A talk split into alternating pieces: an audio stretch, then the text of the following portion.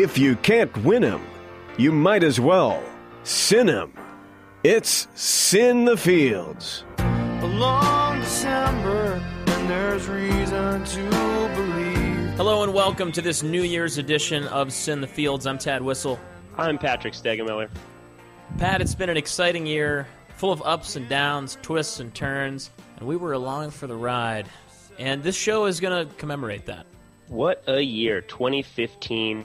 It's a year that sounds like the future.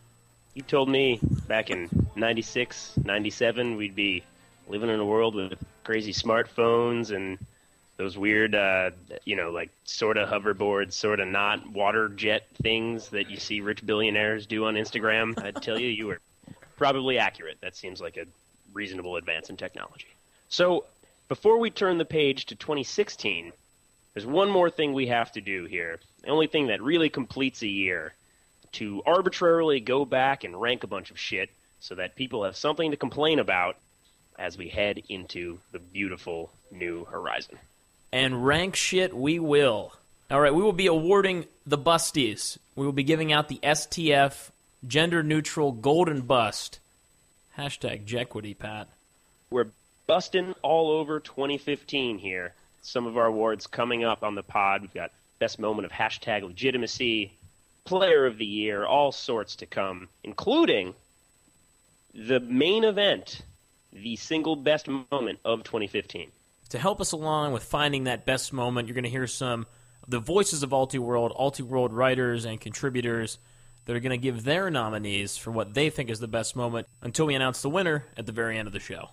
Also, we're going to be talking to Corey Smith. Uh, Corey is the guy you might have seen on Ultiworld who made the sculpture about Ultimate. It's a little bit abstract. We're going to have him on the program to kind of break down his work so you can see it through the artistic prism. Hopefully, he'll be able to explain each and every feeling I get in each and every part of my body when I look at that fine piece of sculpture. A lot of pressure on our shoulders. Hope we can handle it. And I think a way to help us with that and to kick off the celebrations, a little something to get us started here. Gentlemen, start your engines. Whoa! There we go. A little bubbly. All the good boys and girls. Stick around. It's in the field. Charlie Eisenhood here. The biggest story of twenty fifteen was the rules, or the lack thereof. Just think about how many of the biggest stories this year had to do with rules. Cincinnati dropped out of a tournament at the last minute to preserve a Nationals bid for the Ohio Valley. They earned that bid at regionals to the chagrin of many, but the team didn't care. It was them against the world. What they did wasn't against the rules, but it will be this year. U S A Ultimate changed their policy regarding withdrawal from a tournament. A still undisclosed player on Tulane broke the college eligibility rules and then doctored the team's documentation to make it look like he hadn't. U S A Ultimate found out, disqualified Tulane after they had earned a bid to Nationals, and sent Auburn in their place. U S A U even clarified the college guidelines to ensure a more by-the-book outcome in the future. Many club division players broke the explicit language rules being enforced by observers at Nationals, with wide-ranging and tangible effects on the outcomes of games due to yardage penalties at crucial moments. Backlash was swift, and U S A U is still considering the enforcement of such penalties at future tournaments. The format rules at Club Nationals have changed for good after a bizarre day of pool play where teams intentionally sat starters and some players didn't even show up to the tournament until the first day of elimination play. Finally, discussion continues about the rules modifications being used and tested in the semi-pro leagues, including wider fields, full-on referees, different substitution options, and timed games. Could some of those changes end up being adopted to the club or college levels of the game? Perhaps twenty sixteen will bring some clarity.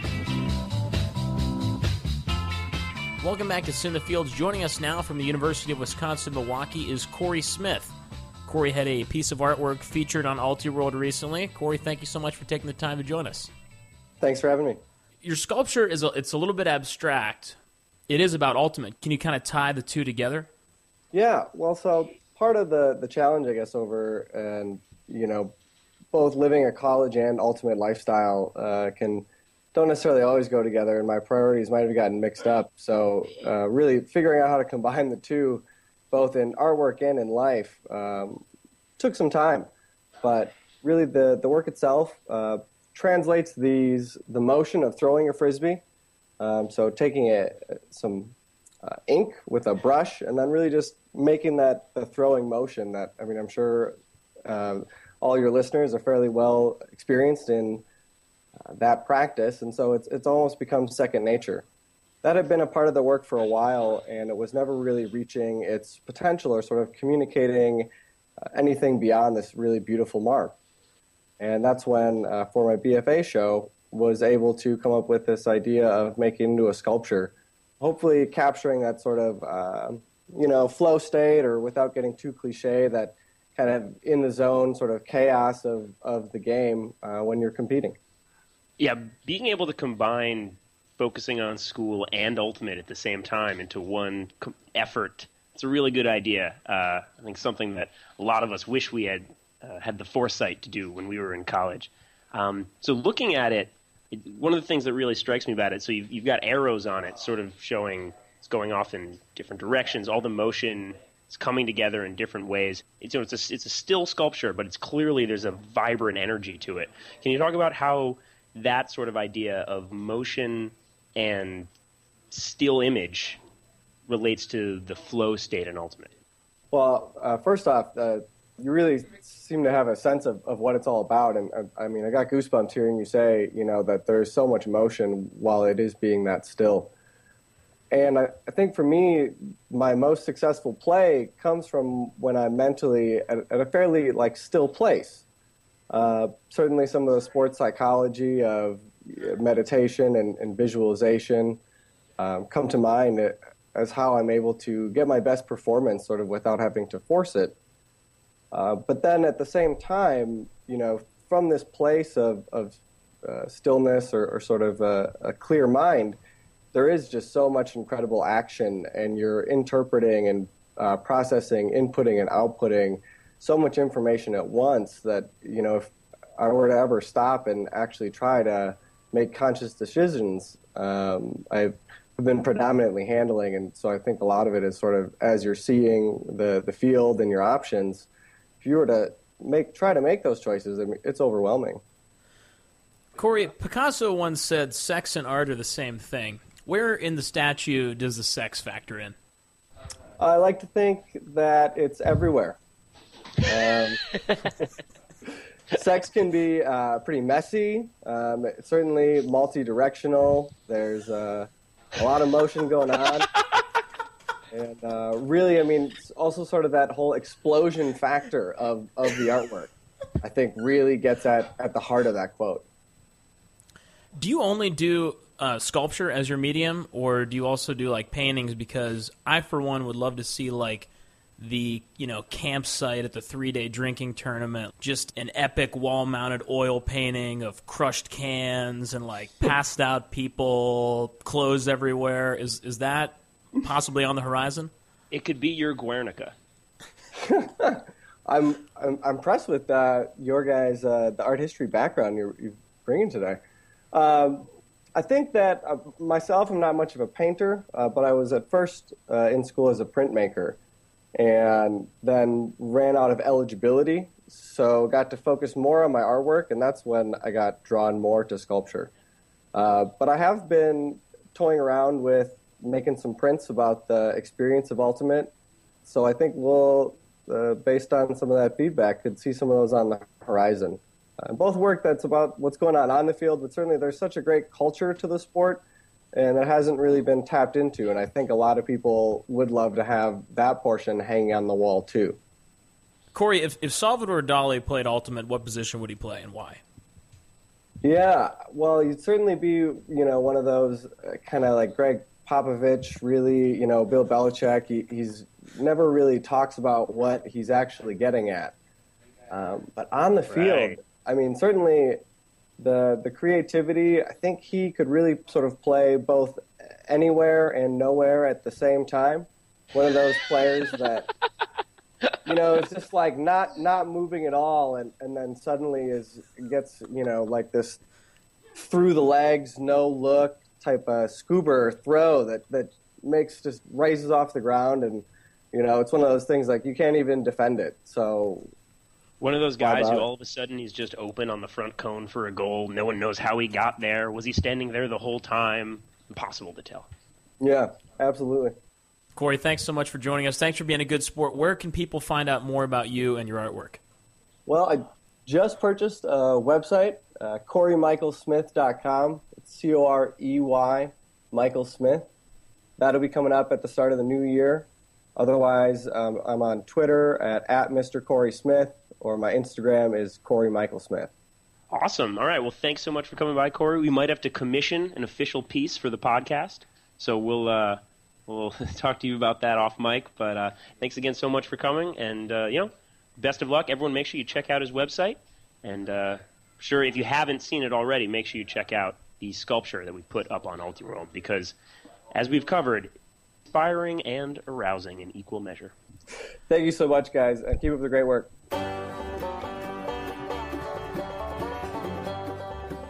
There he was, Corey Smith. Pat, I think I learned a lot. I learned more about art in our six minutes with him than my whole life to this point. Absolutely. All right, coming up, Ultiworld's own Keith Donnie Rayner with another Best Moment nominee. Stick around, it's in the fields. It's hard to talk about two thousand fifteen without talking about Cincinnati Men's Ultimate. What at Get Biscuits, as their Twitter handle uh, did this year, was infamous enough to land them a rule named after them. So you know it must have been a big deal. For those who don't recall, dropped out of a tournament, Huck Finn, late in the college season in order to avoid potentially losing rankings points and thus hold on to a bid that they later finished claiming at regionals on the way to a nationals appearance. Now, this was a highly controversial move, and people weighed in on all sides, but you can't talk about what happened in two thousand fifteen and leave out Cincinnati's decision and all the gamesmanship conversation that followed.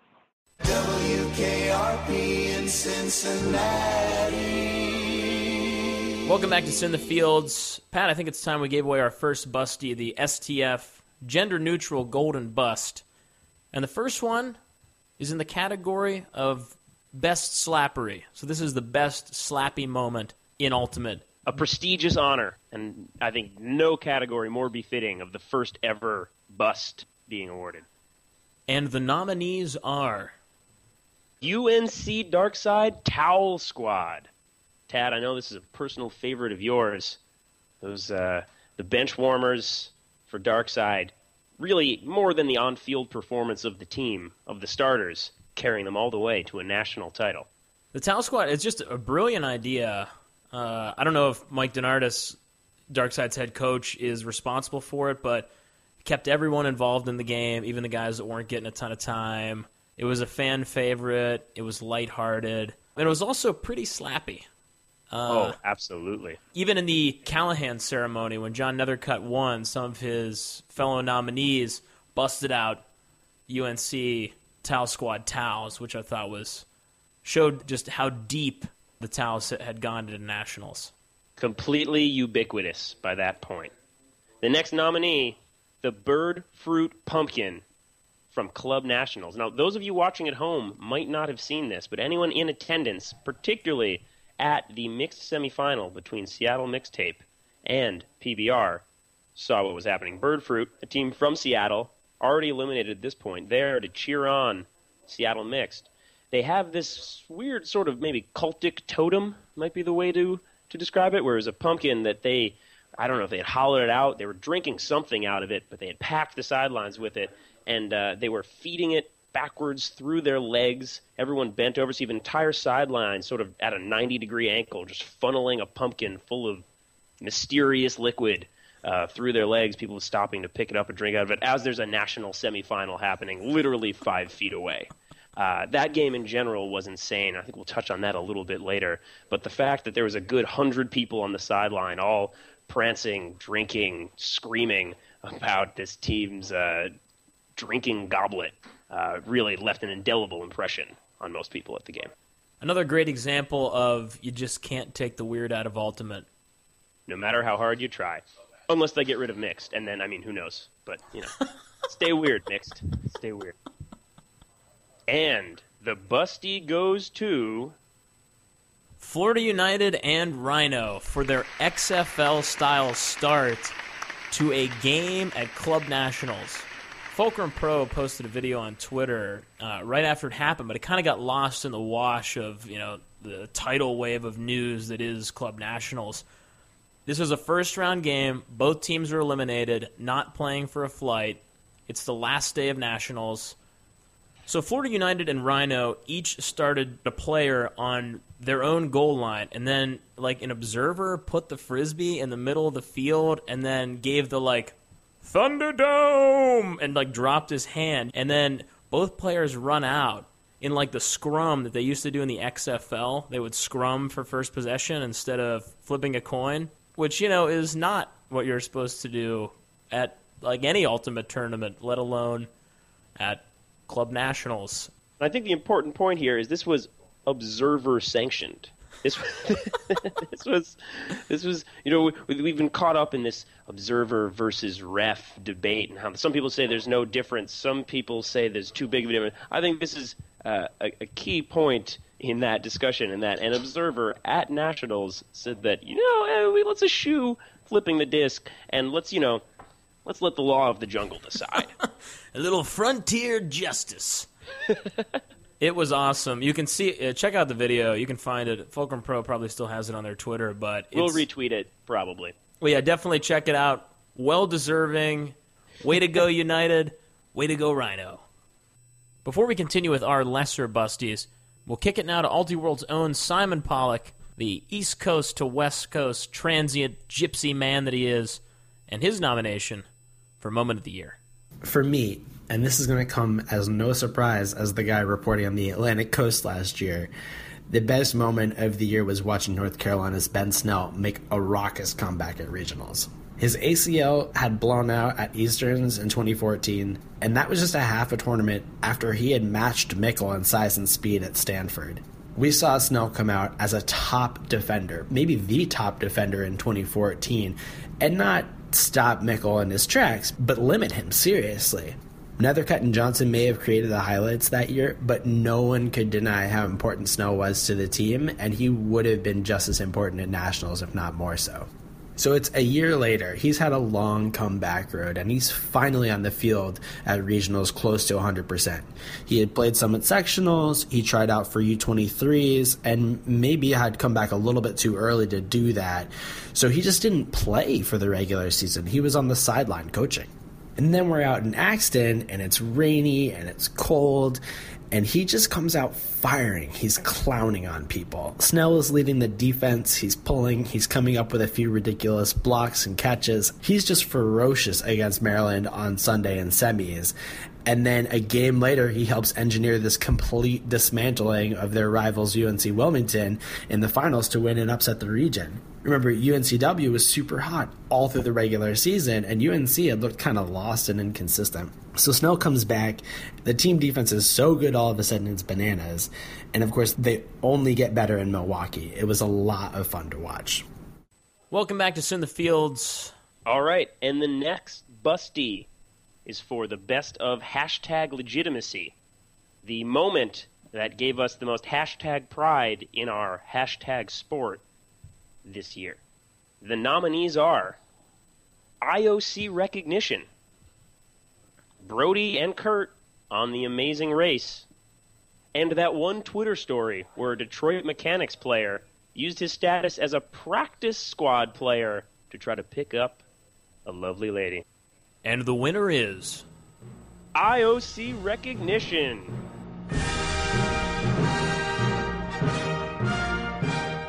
Come on up and get busted on, I O C.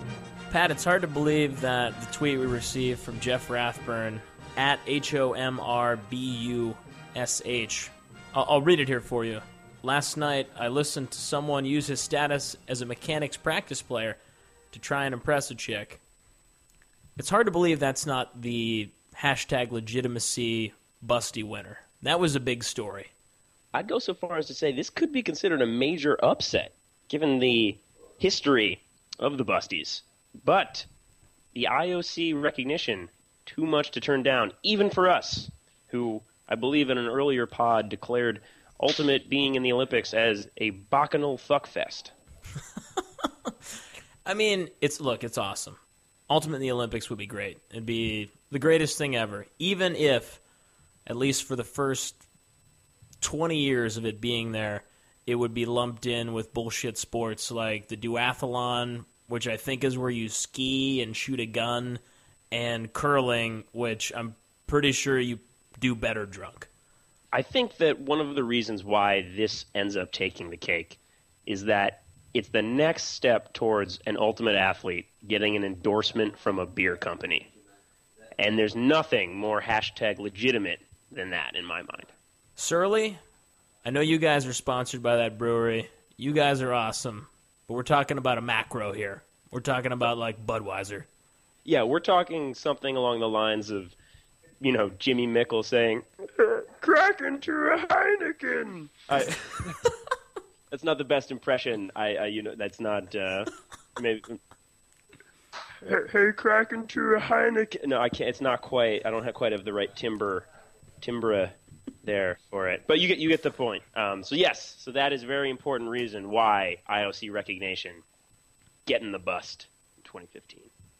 Our next busty category is Player of the Year. Big one. And the nominees are, well, actually, Pat, we had no nominees. We just decided to give it to Matt Bennett. There she is, Miss America. You know, why even tease someone else when it was so clearly going to be Maddie B, which is, I don't think, his real nickname, but could be. I covered Texas A and M's pool at Nationals in twenty fourteen, and Matt Bennett put on a show. He played every point uh, of, like, I think the first two games, the first day.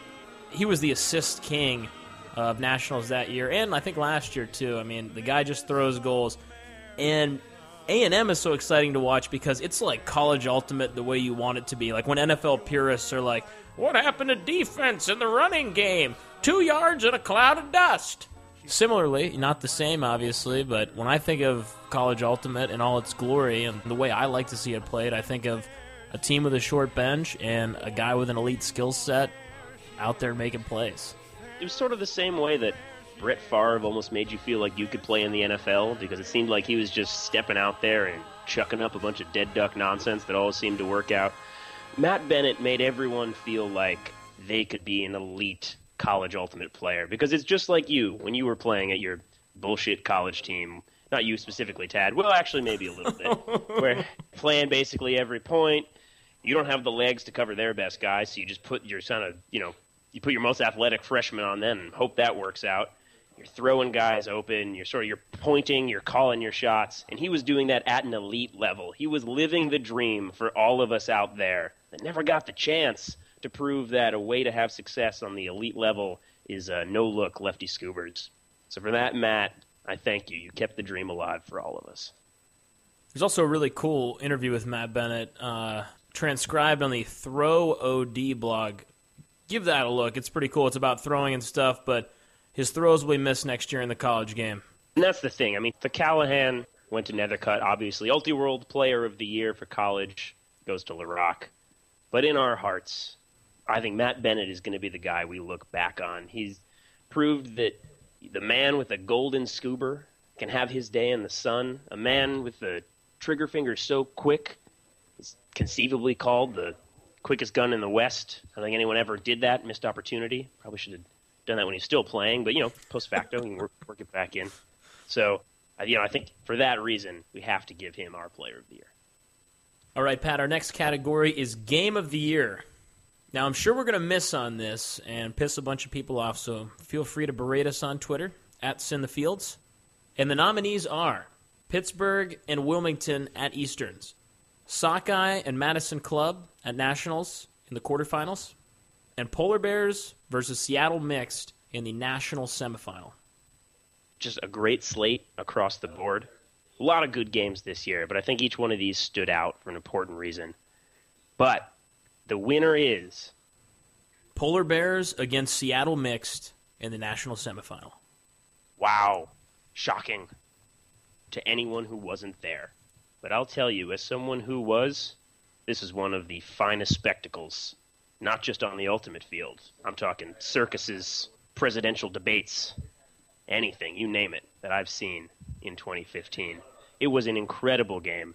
Huge comeback by Seattle Mixed, and again, a national semifinal. Maybe the livest crowd of the weekend. I know in twenty fourteen, the crowd for that ring game was pretty amazing, but I think this year, the award for best crowd has to go to that Seattle P B R game. The stadium games, not quite as lively as they were a year ago.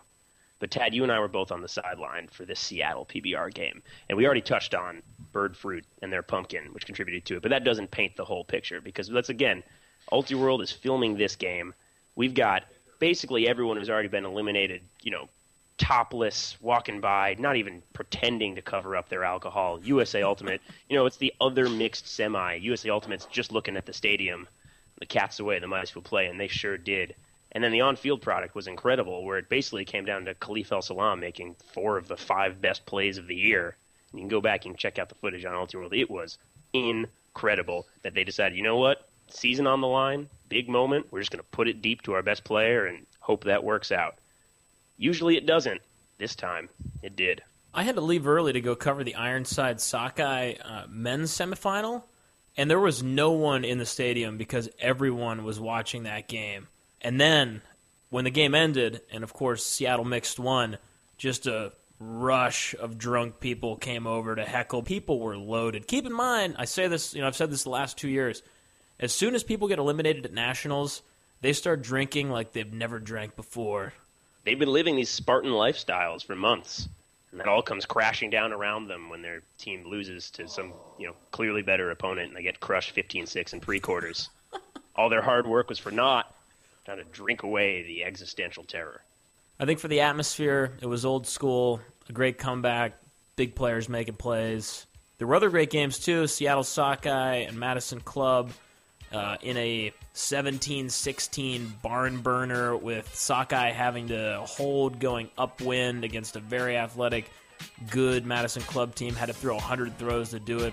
But for that classic feel, that keeping ultimate weird factor, got to go with this game. P B R and Seattle Mixed. All right, well, we're going to throw it to break real quick. Here is Ultiworld's own Scott Dolan with another Best Moment nominee. Stick around. We will unveil Best Moment at the end of the show. This is Sin the Fields.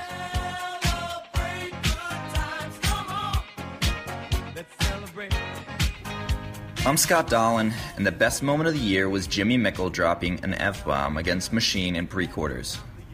Okay, so maybe best isn't the adjective I'm looking for, but important, impactful, I don't know. Semantics aside, when it happened, I was standing on Machine's sideline looking down at my notebook, and all of a sudden everything got quiet.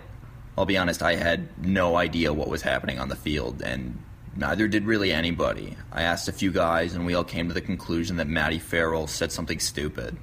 We were only able to figure out what went down hours later when we heard from Jimmy and saw Luke Johnson's heavily audio-enhanced video. Jimmy apparently got dinged for saying, "This is for our fucking lives now," to his teammates on the line. Hey, keep their fucking lives here. Let's go. Right? To his teammates only. I don't think there were more than three people in the world who thought that Jimmy should have been given the tech. But the worst part was, under the current rules, he probably should have gotten it. I mean, the observer was well within his authority to give him that. Apparently, U S A U was even encouraging observers to give those types of penalties. That incident, combined with all the other language penalties that built up over the years and the choice of Rockford for next year's Nationals and the awful Nationals format and the E S P N camera angles, I mean, it really made you feel like people were not happy. For me, that's why this moment was big, not only for the absurdity of Jimmy Mickle getting this tech, but also for the fact that it capped off the extreme displeasure players and fans were feeling towards U S A U. People got pissed off, and U S A U got the message. They've already made tweaks to their format, and I'd be shocked if we didn't see more over the coming year. Unfortunately, it just took poor Jimmy Mickle getting a season-ending language technical to stir up the proper amount of outrage.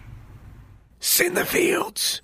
Welcome back to Sin the Fields. This is our Busties show, our end-of-the-year awards. We've been sprinkling in nominees for Best Moment of the Year. I've drank half a bottle of champagne. Pat is actually drinking champagne right now, by the way. Happy New Year, everybody. Really quickly to tie up some loose ends, please always support our sponsors. Andy Alm Custom Knives. Find them on Facebook. He makes knives out of railroad spikes, so you don't have to. Make sure you check him out. Andy Alm, A L M, custom knives on Facebook.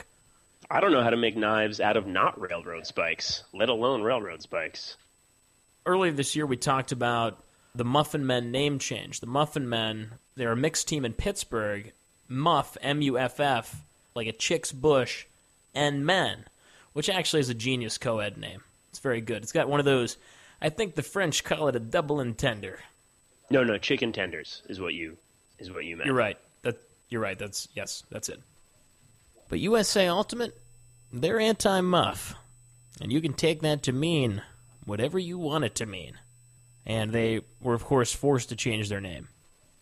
The Muffin Men, for better or worse, and let's be honest, better, sort of, at least for us, uh, they put out a poll. You know, what should our team name be? And they had a bunch of options, some normal ones, some, you know, Pittsburgh-centric ones like Alloy and Pittsburgh Mixed, which is kind of a dick dart about getting your name changed, a la Seattle Mixed. But then they also had a write-in field where you could write anything in. And, oh, God. Yeah. Oh, no. I managed to get the list uh, of write-in candidates from Muffin Man Leadership. Guys, shout out, thank you. Huge. I'd like to point out I have not heard these. This is all this is a live reaction here. Anyone who thinks I would put in enough research to do that is sadly mistaken. Tad, take it away. All right, well, A M P. Anyone outside of the mid-Atlantic might not get why that's funny, but just know it's because you live in a better place. You're not wrong, Pat. Whiskey Rebels received two votes. This one is the sharp, pointed, sort of niche dick dart. When the Pittsburgh Thunderbirds first came to town, they put out like this. They had a similar sheet that was like, what should our name be? And they had a bunch of options on there. And one of them was Whiskey Rebels, which actually got the most votes. But then I guess the A U D L was like, we're not, you can't be like the Whiskey anything, which is great because the potential, the potential for people being blackout drunk on whiskey and like, you know, maybe getting their stomach pumped at a game was high if they had kept that name. So good way to change. I'd say inevitable might oh. be another way to, yeah. I can think of like ten people in Pittsburgh that would that would no longer be with us right now if that were the case. In second place, Bush and Tush. Wait, so it's wait, wait, wait.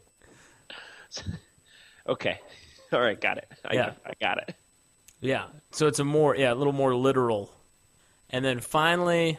With six total votes as a write-in candidate, the Washington Redskins.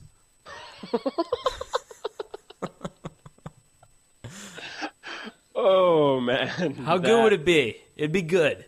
That would be like Andy Kaufman level, just complete genius. Also, can you imagine the N F L somehow hearing about that? There's just, there's some weird, it's like this non, it's like half a sport. I don't, I, I don't know what's happening, but there's like trademark infringe. I who knows? We, yeah. See that, and that's what's crazy is I think that U S A Ultimate would be like, guys, that's fucked up. That's racist. You can't be that. What are you out of your minds? Meanwhile, the Redskins is still an N F L team.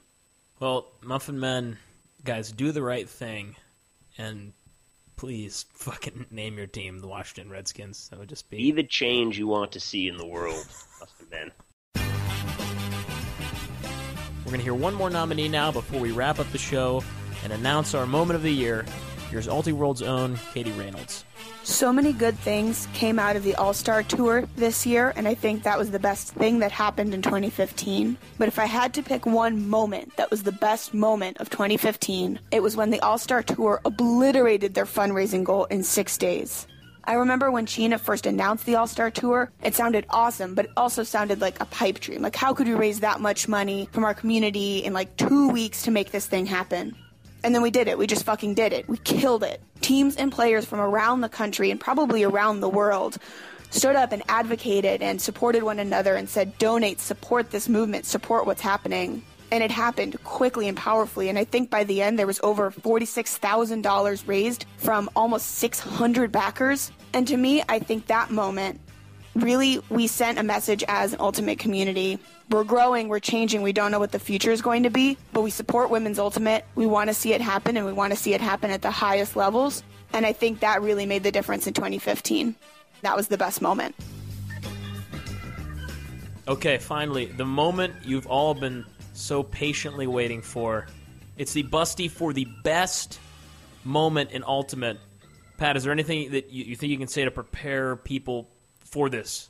This award is like best picture wrapped up with the presidential winner, wrapped up with, you know, that one time that you had a funny tweet that that girl you're sort of into retweeted. Turns out it was a mistake afterward and she deleted the retweet, but you saw it. Like you saw it for that like five seconds. It's like that level of importance here. Um, and I just want to say, you know, so many great moments, some amazing nominees, but only one of them can win. Well, I mean, actually, none of them can win, because here to announce the winner for best moment is Ultiworld's own Preston Thompson. Let's kick it to him right now to announce the winner. So in the quarterfinals of men's college nationals, U C F is taking on Pitt. Pitt looking to get another national title and very heavily favored in this game. But Rocha gets his guys out on a mental toughness edge, and one of the ways he does this is he kind of intimidates the Pittsburgh team during warm-ups by going over and taking notes on a big yellow legal pad type notebook, probably saying, you know, so-and-so can't throw very far, et cetera. When the game starts, U C F has a huge mental edge. They roll off multiple breaks in a row and, and stun Pittsburgh trying to get back to the finals. The next day, Rocha approaches our Ulti-Roll tent after U C F had been eliminated from the finals, and he comes up to me because I was reporting on that game. I tell him how much I enjoyed watching his guys just, you know, be a physical presence against such a good team. And he says, well, did you see me taking notes at the beginning of the game? And of course I said, yes, that was a crazy sort of Bill Belichick power move you pulled there. And he pulls out the notebook, and what it is is it's just big drawings of dicks.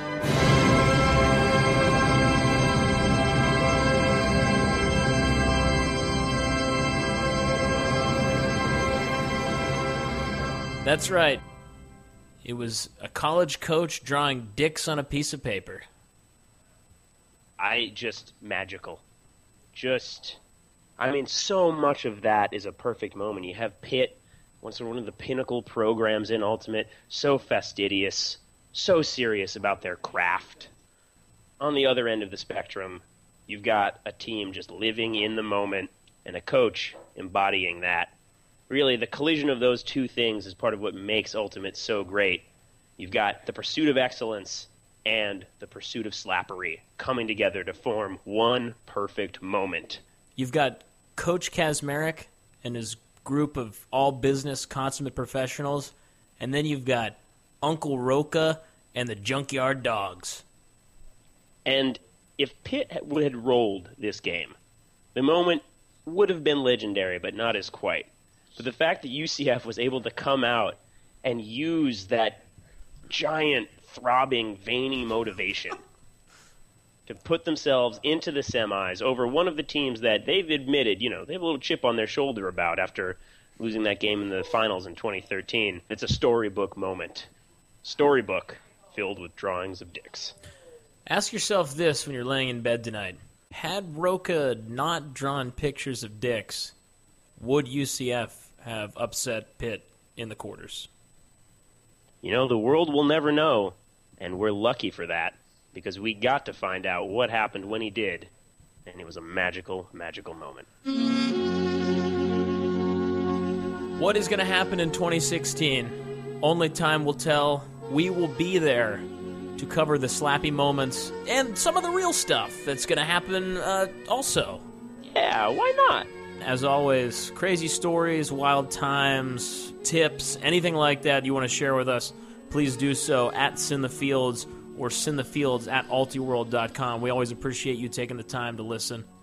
Pat, we have a we have a history of, of getting drunk at at tournaments and singing Auld Lang Syne for no reason at all, and or, or just like the like the like the smallest hint of a reason.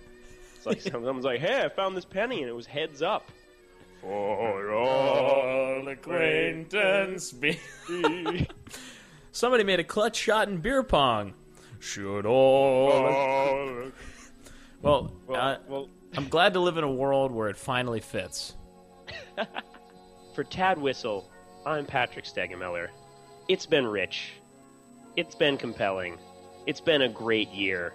We're going to play you out here with some out-of-context, vaguely appropriate, but not really, moments from this year that we had to cut out of the podcast that we thought were just too good to not share with you in some way, shape, or form.